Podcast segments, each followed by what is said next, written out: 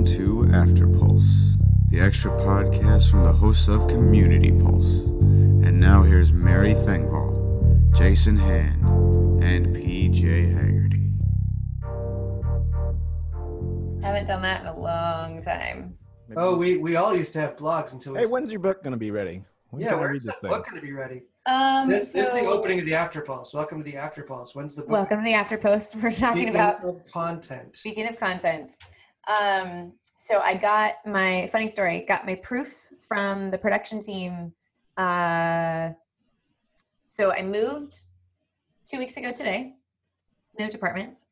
Um, I got my proof from the production team uh, two weeks ago Thursday, and then redeploy was one week ago Thursday. And so I went back to the production team and said, "When do you need this by?" And they said, "ASAP. Within a couple days would be great." And I said, "That's not going to happen because I'm in a brand new apartment and have redeploy and have client work and I'm prepping for vacation." Um, so my current plan, I am four chapters in, well, intro and four chapters into a ten chapter book. Um, for proofing and hoping to have that back to them by end of day tomorrow uh, before I leave on vacation, which means then it's another like three, four week turnaround um, until it's actually released. So soon. Re- and release is both digital and print, or is digital going to be out sooner than print? Uh, it's a good question. So you can pre-order print now. Um, I actually don't think you can pre-order the ebook version, which is kind of driving me nuts, and I need to follow up with my editor about why that's the case. Um, but you can pre-order print, and we are doing digital as well um, in all all the formats. So, Mm. um, I'm working on seeing what we can do about an audio version too. But that's Oh, we already know. PJ and I. Oh, we're, we're You're just done. pirate. Actually, I, right. I think you should do the Southern guy one. Now that I've heard that, That was quite the accent, PJ. It was quite the accent. it was not intentional. Um, That's even scarier.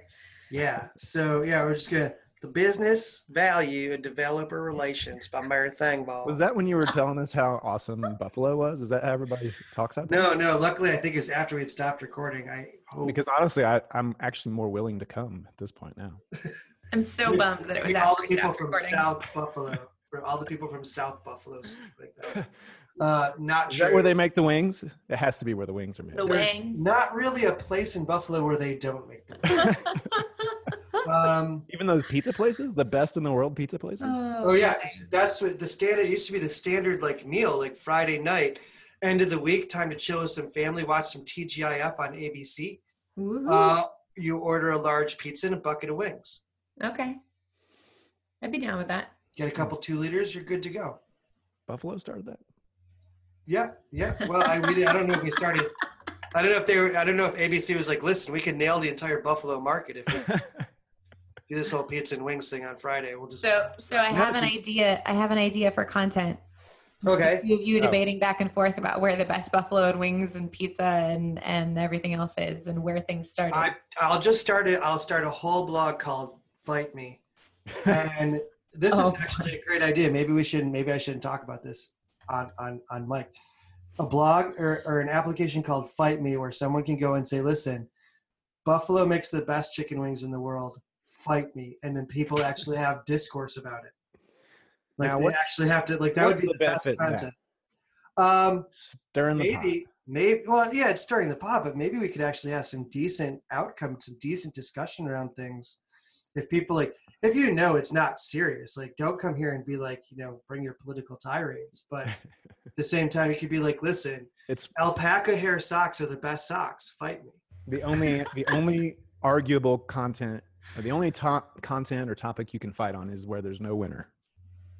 right exactly exactly Hmm. like no one will ever win this okay. but you just kind of had this like you know don't at me attitude There you go. I'm gonna this is my weekend project because i have so much time on my hands Oh boy. So content. Yeah, Content. yeah. Back to content. You know, it's interesting because actually, you know, I'm surprised we didn't touch on this with Mary coming out with a book, but uh, like we like we talked about blogs. There was a lot of folks on blogs and giving talks, and a little bit on documentation and stuff, but really, like we didn't talk about books, we didn't talk about white papers, and I feel like that's a missed opportunity because those are, I think, on one end of the spectrum, you have white papers which are becoming less and less popular, Mhm. and books which are still the mainstay of our profession. Like they're still they're they're they're the ship that doesn't change course. Like you rely on books for everything we do in tech. So yeah, I got a question for you, Mary. Uh, now that you've been through this process, or you're you're at least at the finish line, uh, Yep. you gonna you gonna do it again? I don't know. I it was it was good. It was enjoyable. I'm proud of it. Um it was hard. It was really freaking hard. And like part of it was just getting over the like I'm not the right person to write this. how do I how do I put these things into words? How, and I mean I've been doing this for over 10 years, but like I'm not someone who's super, super well known. I'm not someone who has been out speaking about this and evangelizing it for years. I've just been kind of doing it on my own and mentoring people as they come along and doing things in the background. And then I look up and we've got over 900 people in the Evangelist Collective or Devrel Collective Slack channel, right? Like I'm a I'm a behind the scenes person, and so to have this out there now has been a little bit of a culture shock or shift, if you will um but also i'm i tend to be someone going back to what we were saying in the episode about like you don't just sit down and write a, a blog post in an hour and then ship it right like i'll i will mull over an idea for weeks if not months and then i will sit down and write it and then i will edit it and then i will edit it again and then i might not ever actually post it on my blog like i do not I do not ship a lot of content unless I have a specific deadline because I'm such a perfectionist about what I write. And I'm so concerned about, again, saying something wrong and having it come across as, well, either, you know, Mary said that and she knows a lot about developer relations, so we have to follow that thing and I steer the industry wrong. Or I end up getting feedback from people who have been doing it for longer or think that they they have a better way to do it and it it tanks my reputation, right? Um, How are you feeling So- right now? Because when I, I, in terms of, can you, even though you're in the editing process, um, do you think that you can get right back out there and start writing more content uh, as soon as this is done? Because I felt a little wrung out after I'd done a book, uh, yeah, big project like that. It's just I didn't have anything else to say, and it was really hard to to come up with new ideas. And even if Mhm. I had a good idea, uh, to sit down and start writing, I just couldn't get myself to do it. Uh, Do you feel Right. like you're headed in that direction, or you think you'll be okay? I think somewhere in between there. So I've got ideas and I've got things that I could explore. Um, I think part of it for me is there's been so many things that have culminated all at the same time. So like the book is wrapping up, the conference just wrapped up. I just moved. I'm about to go on vacation. Uh, and I'm really hoping that that vacation is going to help me kind of clear my mind and have a, a fresh start when I get back. Um, because I think part of it for me is just everything has been so busy that I sit down to focus on one thing and I'm jumping from thing to thing and I'm going in all different directions. Um, Which actually, of- actually, that brings up a good point about content because I know when I'm Mhm. writing content, uh, a lot of times I go in with this, and I, I'll really call it a preconceived notion of what I'm about to write. Like I'm focusing on X, and as you go in, you you want to continue to focus on X, but then like Y and Z and Q, hey, where'd that come from? And like everything starts, from, and that content takes on a totally different. Uh, different tangent than than what was initially intended. Um, Yeah. On the book, like, did you see that problem on the book as well? Like, oh yeah, oh, I have ten chapters outlined, and here's eleven and twelve because I didn't think of them. right. so well, one I also the- feel like. Oh, go ahead. I was just going to say one of the nice things. Um, so when I, some, not everyone might know this, but when we started the book, it was actually a group project. It was myself, uh, Nathan Harvey, Julie Gunderson, and Jason Yee. Um, I was about to say Jason Hand. Um, and so the four of us sat down and, you know, brainstormed, cool, what are all of the relevant developer relations community building topics? Let's just throw them all in a Google Doc, right? Anything and everything we could possibly touch on. Um, and then we went back through that and said, cool, let's bucket all of these items. And what are the what are the overarching buckets that they fall into? And we came up with about 10 buckets. And then cool that's about 10 chapters. That works really nicely. Where are the other things that we can kind of stick into other places? And so that that really guided the process for me. Um, so we did that together and it wound up being that that the other three didn't have the time to dedicate to the book which i completely respect and understand.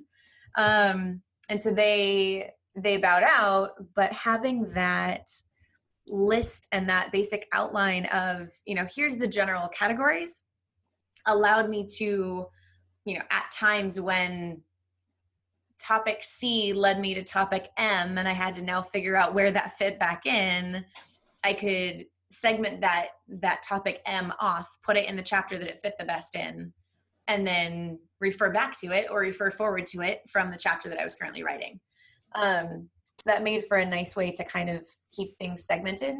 The harder thing for me was getting to the editing process and having people that I know and trust and have a huge amount of respect for come back and say, This is all great.